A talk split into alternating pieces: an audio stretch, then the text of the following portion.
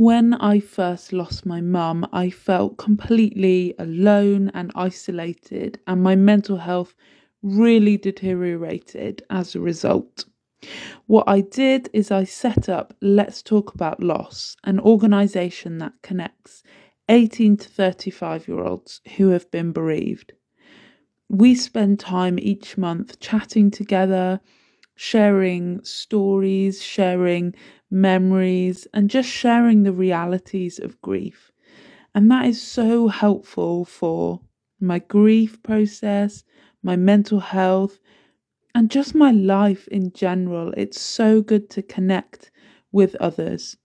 So, whatever you're facing today, why not reach out to someone who's had a similar experience or is going through the same thing and chat to them about it and you'll find comfort and support in your shared and similar experiences.